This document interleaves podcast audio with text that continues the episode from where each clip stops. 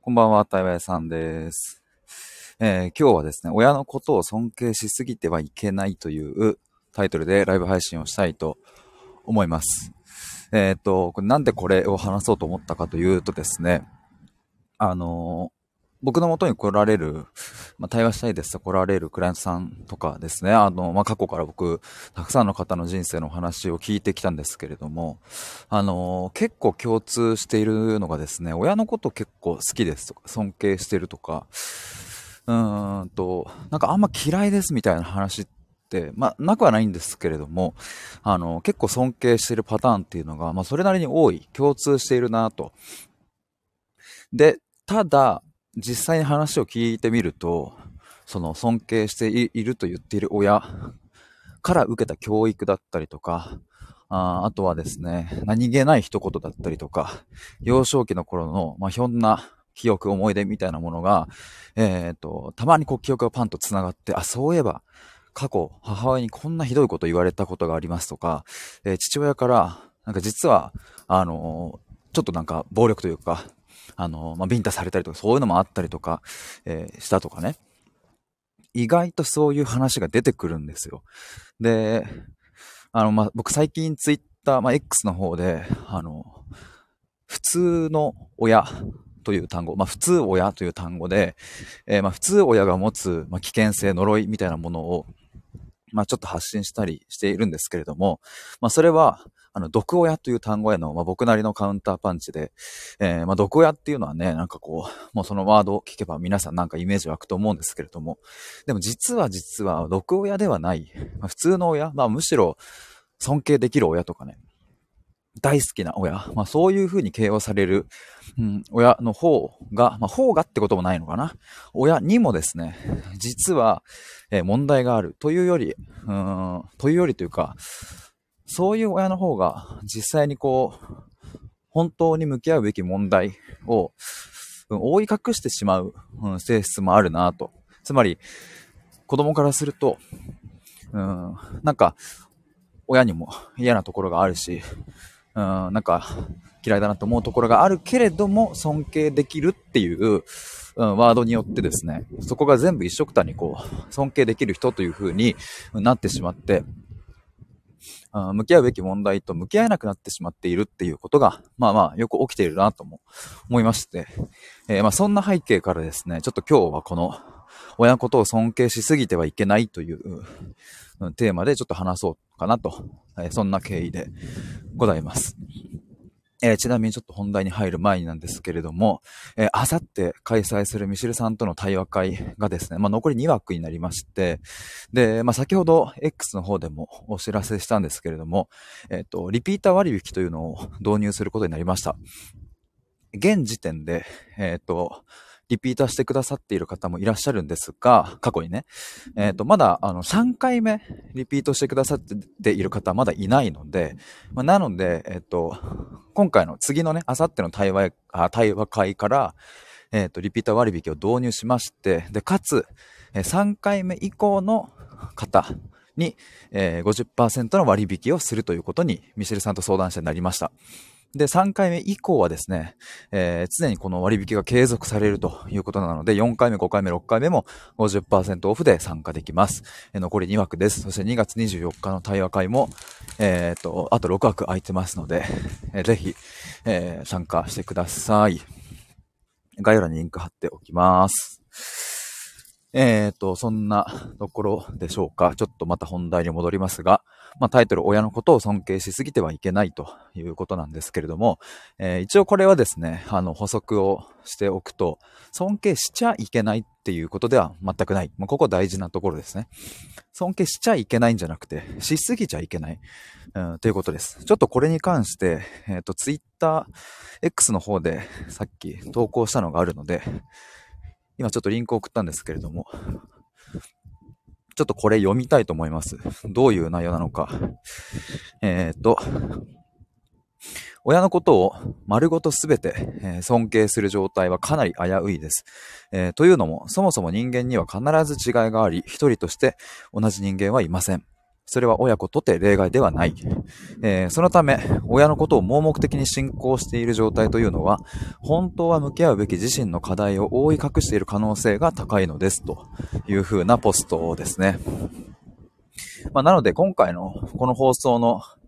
趣旨、一番のこうメッセージというのをですね、親のことを丸ごとすべて、え、尊敬するっていう状態が危ういですっていう話ですね。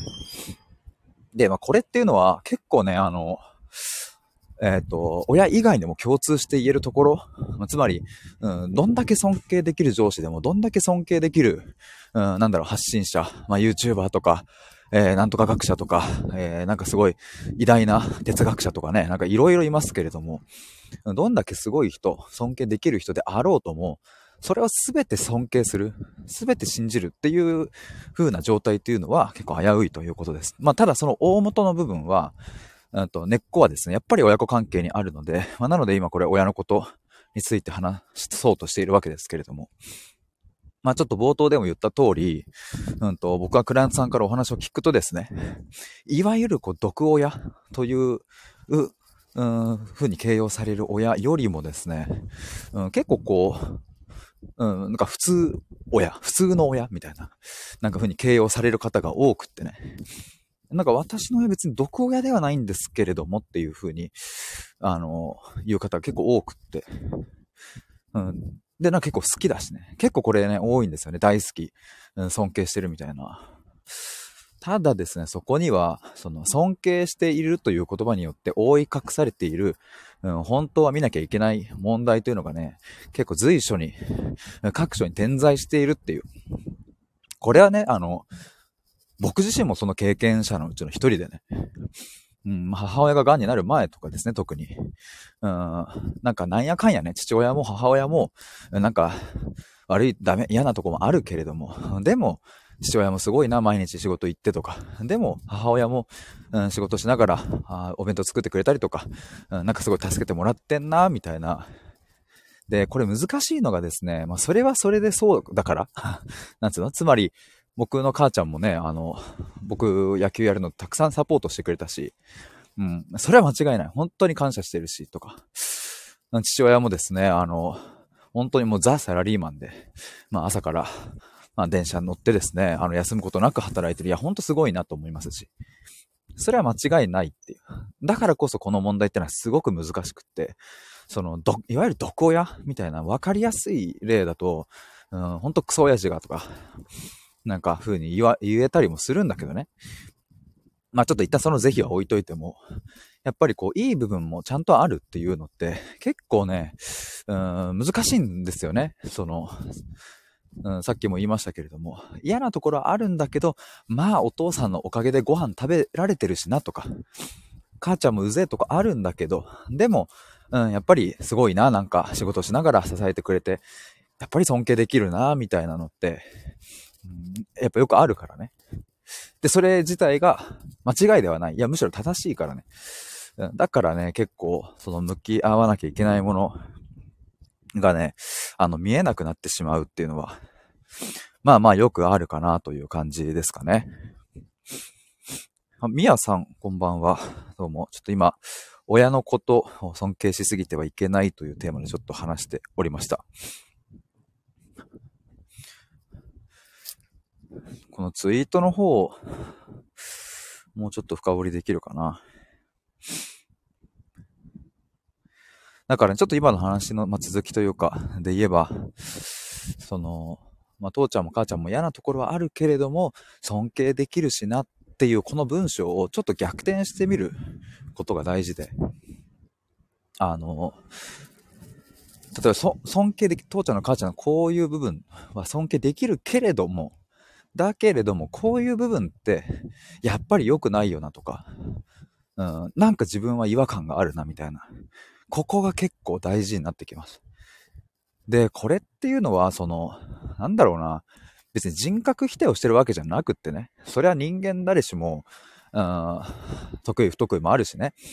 うん、至らない未熟な部分があったりね、それはもう誰だって共通して一緒でね、うん、だから、親の中にそういうものを見出した見出してもいいんです。そしてそれを言語化してもいいんです。うん、それを自分がそういうふうに観察してね、捉えたっていいわけでね。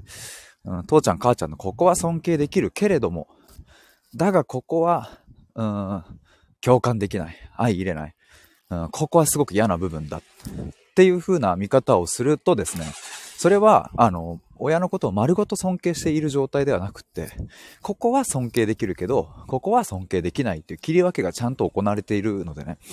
これっていうのはすごく僕は理想な状態だなと思います。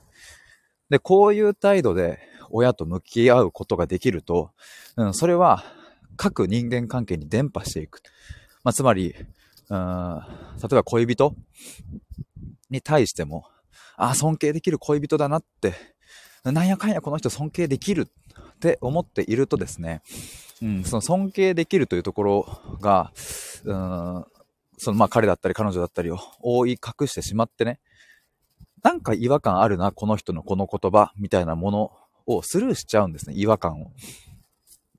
でも、そうやって親に対してさっき言ったような態度で向き合うことができれば、彼のことはとっても尊敬できる部分もある。一方で、こういう言葉遣いは嫌だなとか、こういう対応してくるのはあまり共感できないな、みたいな。ここがね、できてくると、うん、恋人以外にも、例えば、じゃあ、あの、会社の中での、えー、上司、部下とかね、そういう関係性においても、うんと、同じようなことが言えると思うんですよ。上司に対して、尊敬できる上司がいたとしてもね、なんかここ、ここは違和感だな、みたいな。この上司めっちゃかっけえし、自分のこと思ってくれるし、すげえ仕事できるんだけれども、なんかこの言葉遣いは嫌だ。この仕事の進め方は、うん、共感できないみたいな。この関わり方がね、本当に大事だな。これはもう自己を確立していく上でね、大切な大切な過程だなと思います。あ、みやさん、ひでさんごめんなさいと。絵文字押し間違えました。改めて、改めましてこんばんはと。これ僕も過去にやったことあります、これ。誰かの配信に参加した時に、なんか絶対その流れで押しちゃいけないでしょ、みたいな、なんかハートキラーみたいな。これかな？皆さんも送ってくれ、送って、あの、間違えてね、ミスト送っちゃったやつかな？チューみたいな、ハートチューみたいな。結構真剣な話かなんかの時に、絶対送っちゃいけない絵文字をね、タップしちゃいましたよ。そんなことがありました。改めまして、こんばんは。そうだからね、尊敬っていうのはね、結構ね、あの、大切なんだけれど、尊敬というワードで覆い隠してしまっている可能性があるっていうことをね、あの、やっぱり頭の片隅に置いとかなきゃいけないなとこれはまあ、あのー、さっきも言ったように僕自身の経験としても同じくでね、やっぱ親のことを、親のことをね、ちゃんとね、嫌いな部分があるって認識できるようになったのは、ほんとこの数年、母親が癌になって、まあ亡くなる4ヶ月前ぐらいに、その怒りをぶちまける大事件を、僕がね、あの、無事切れてね、初めて反抗期に突入したんですけども、そういうのを経てね、母親のこういうところはもう大嫌いだった、ということと、母親のこういうところは大好きだったっていう。それはちゃんとね、共存して、で、共存できた時に、うん、初めて僕は愛情、愛を感じられたしね、母の。だし僕の中にある母への愛みたいなものも、なんか認識できるようになってね。ただ盲目的に、うん、母ちゃん大好き、父ちゃん大好き、信頼できる、尊敬できるみたいな、すべてを尊敬している状態というのは、ちょっと危ういなというか、それは。なんかさっき言ったように違和感をね、見過ごしてしまうんですよね。だから、それっていうのは、例えばこう、権威性がある、うん、会社のね、上司、役職についてる人、うん、結果を出してるすごい人が、例えば、うん、A 案と B 案と C 案があったら、まあ A 案がいいと言ったらさ、なんとなくみんなじゃあ A 案がいいかなってなっちゃいそうですけれども、いやでもちょっと待て待てと。もしかしたら B 案の方がいいんじゃないか、私は B の方がいいと思うみたいな。なんかこういうスタンスというかね、なんか尊敬できるからこそ全部 OK みたいな話ではない。まあこれは、こうやってね、頭で、頭でというかこう、理性で今ね、言葉で判断するとそうなんだけど、で頭ではわかるんだけど、いざそのシーンにね、直面するとさ、やっぱりついつい流されてしまいそうになるしね。尊敬してる人がさ、なんだろう、1対1で話してるときに、なんかちょっと違和感のある言葉遣いとかをしてもさ、まあ、スルーしちゃうみたいな、なんかあるじゃないですか、そういうの。例えばそうだな。わかんない、なんか、うーん、もし仮にじゃあ、えー、めっちゃ尊敬してるね、大好きな大好きな先輩とかが、なんか雑談をしてるときに、えー、なんやかんや言って、結局、まあ男が稼いで女が、まあ家にいた方がよくね？俺そう思うんだよねみたいなことを言ったときに、あ、そうっすねって同意ついしちゃうみたいな。なんかまあ、これとある一例でね、僕が今勝手に作った作り話ですけれども、なんかそういう話の流れの中にいるとさ、いや、僕はそう思わないですっていうのちょっとはばかられたりするし、いや、まあこの人なんやかんや言っても尊敬できるかっこいい先輩だから、この人が言うんだったら何か裏があるに違いないっていう風についつい思ってしまうみたいなね。まあなんか今のちょっと、うん、例としては少しその極端な例を使ったからね、なんか、そんぐらい極端だと、いや、僕はちょっとそう思わないですねとは言えるのかもしんないですけれども、まあちょっと細かいコミュニケーションを除いていけば、やっぱりそういうことってあると思うのでね。まあ、で、ちょっとごめんなさい、話が大きくなりましたが、今そのね、あの、上司とか先輩とか恋人とかそういう人間関係についての話をしましたけれど、その大元にあるのは、まあ、ほぼ間違いなく親子関係にあるので、もうね、これはね、僕大学生、えっ、ー、と、6年前、7年前ぐらいから、うんと、もう一人一人の人生を0歳からね、20何歳まで、えー、全部もう、もう全て聞くみたいなことを何十人とね、大学生の時にもやってきて、社会人になっても、あの一社目は人材業界にいたので、そこで150、60人ぐらいの話を聞きまして、対話屋さんになってからもですね、もう100人ぐらいは行ってんじゃないかな。かれこれ合わせればね、そういうその人たちの人生の話を聞くとね、もう本当に例外なく親子関係にたどり着くので、うん、だからね、最近思うのはそうなんだろうな。あの、あそういう構造にこの世界はなってんだなと思って、つまり、こんだけ発信している僕もですね、あの、もし将来子供ができたら、あの、間違いなく僕のことを嫌いになる部分がね、絶対にあると思います。というか、そういうものを子供が、うん、持てない。僕に対して、父ちゃんのここが嫌いだって思えないような精神性を僕は作ってしまったら、まそれは何だろう、ある意味の失敗なんじゃないかなと思ったりします。まあだから要は、あれですね、その洗脳的なことですよね。あの、親に従えっていうことを、まあすれば子供は、父ちゃんのこと全部好きってなんのかもしんないんですけども、それだとね、自我がね、芽生えないし、個人としての生き方が、やっぱり前に進んでいかないしね。だから、あの、親子関係っていうのは、ていうか親の役割っていうのは、うん、俺のことを、まあ、俺と、まあ、男が父ちゃんだからね、父ちゃんのことを嫌いになって進んでいけぐらいの、そういう壁でいるっていうことが一つあるかなと。まあこれね、あの、武道の世界とかでよく主張りって言ったりするんですけども、主っていうのは守る、派っていうのは破る、理っていうのは離れるって感じで書くんですが、あの、よくこれ師弟関係でね、その師匠が弟子に、うん、教えたりするときに、まずは、主、守るっていう。徹底的に死の教えを守るっていうところから、スタートする。まあ、その後に、えー、はって破るっていう段階が来て、その教えから一旦離れて、破って、えー、独自の進め方でいく。そして最後、理って離れる。もうこれはもう師匠を超えるみたいな。師匠の教えそのものを一旦もう脱ぎ捨てて、新しい道へ行くんだみたいな。そういう主張理っていう、あ武道とかの世界での教えみたいなのがあるんですけれども、まあ、まさに親っていうのは、この主張理を子供と一緒にやっていくことなんじゃないかなと思います。だから新卒でね、例えば会社員になったらさ、まずは上司の言うことを守ってみる。その後に自分なりに工夫してみる。で、最後には上司が言うこと、言ってきた何か教えみたいなものさえも、一旦離れて、新しい領域を生み出すみたいな、この順序ができると、すごくいいんだろうなと思うと、やっぱりまずはね、あの、親子関係でそれをやってるか否かっていうのは、かなり大きいと思うのでね。まあでもいざ親の目線に僕がね、いつか親になったらさ、子供から嫌われるのって結構怖いなとは正直思うのでね。だから子供から反発されないように、子供が反抗期を迎えないように、まあうまいこと、言いくるめていったりとか、まあうまいこと下手に出たり、下手に出たりとか、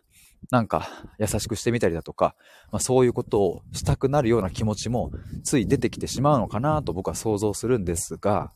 まあ本当の意味で子供の幸せを願うのであれば、やっぱり主張の家庭、ちゃんと、うん、親のもと離れていくっていうところを祝福できるような精神性というか、そういうメンタリティがやっぱ親にないとですね、子供はどうしてもこう、自分の主体性を発揮できなかったりとか、自分の好奇心が適切に発動されなかったりとかね、探求心とかそういうものもね、出てこなかったり、えー、モチベーションみたいなものも、うん、根こそぎ親に持ってかれてしまうみたいなことは、まあまあよくあるなと。まあこれは本当に、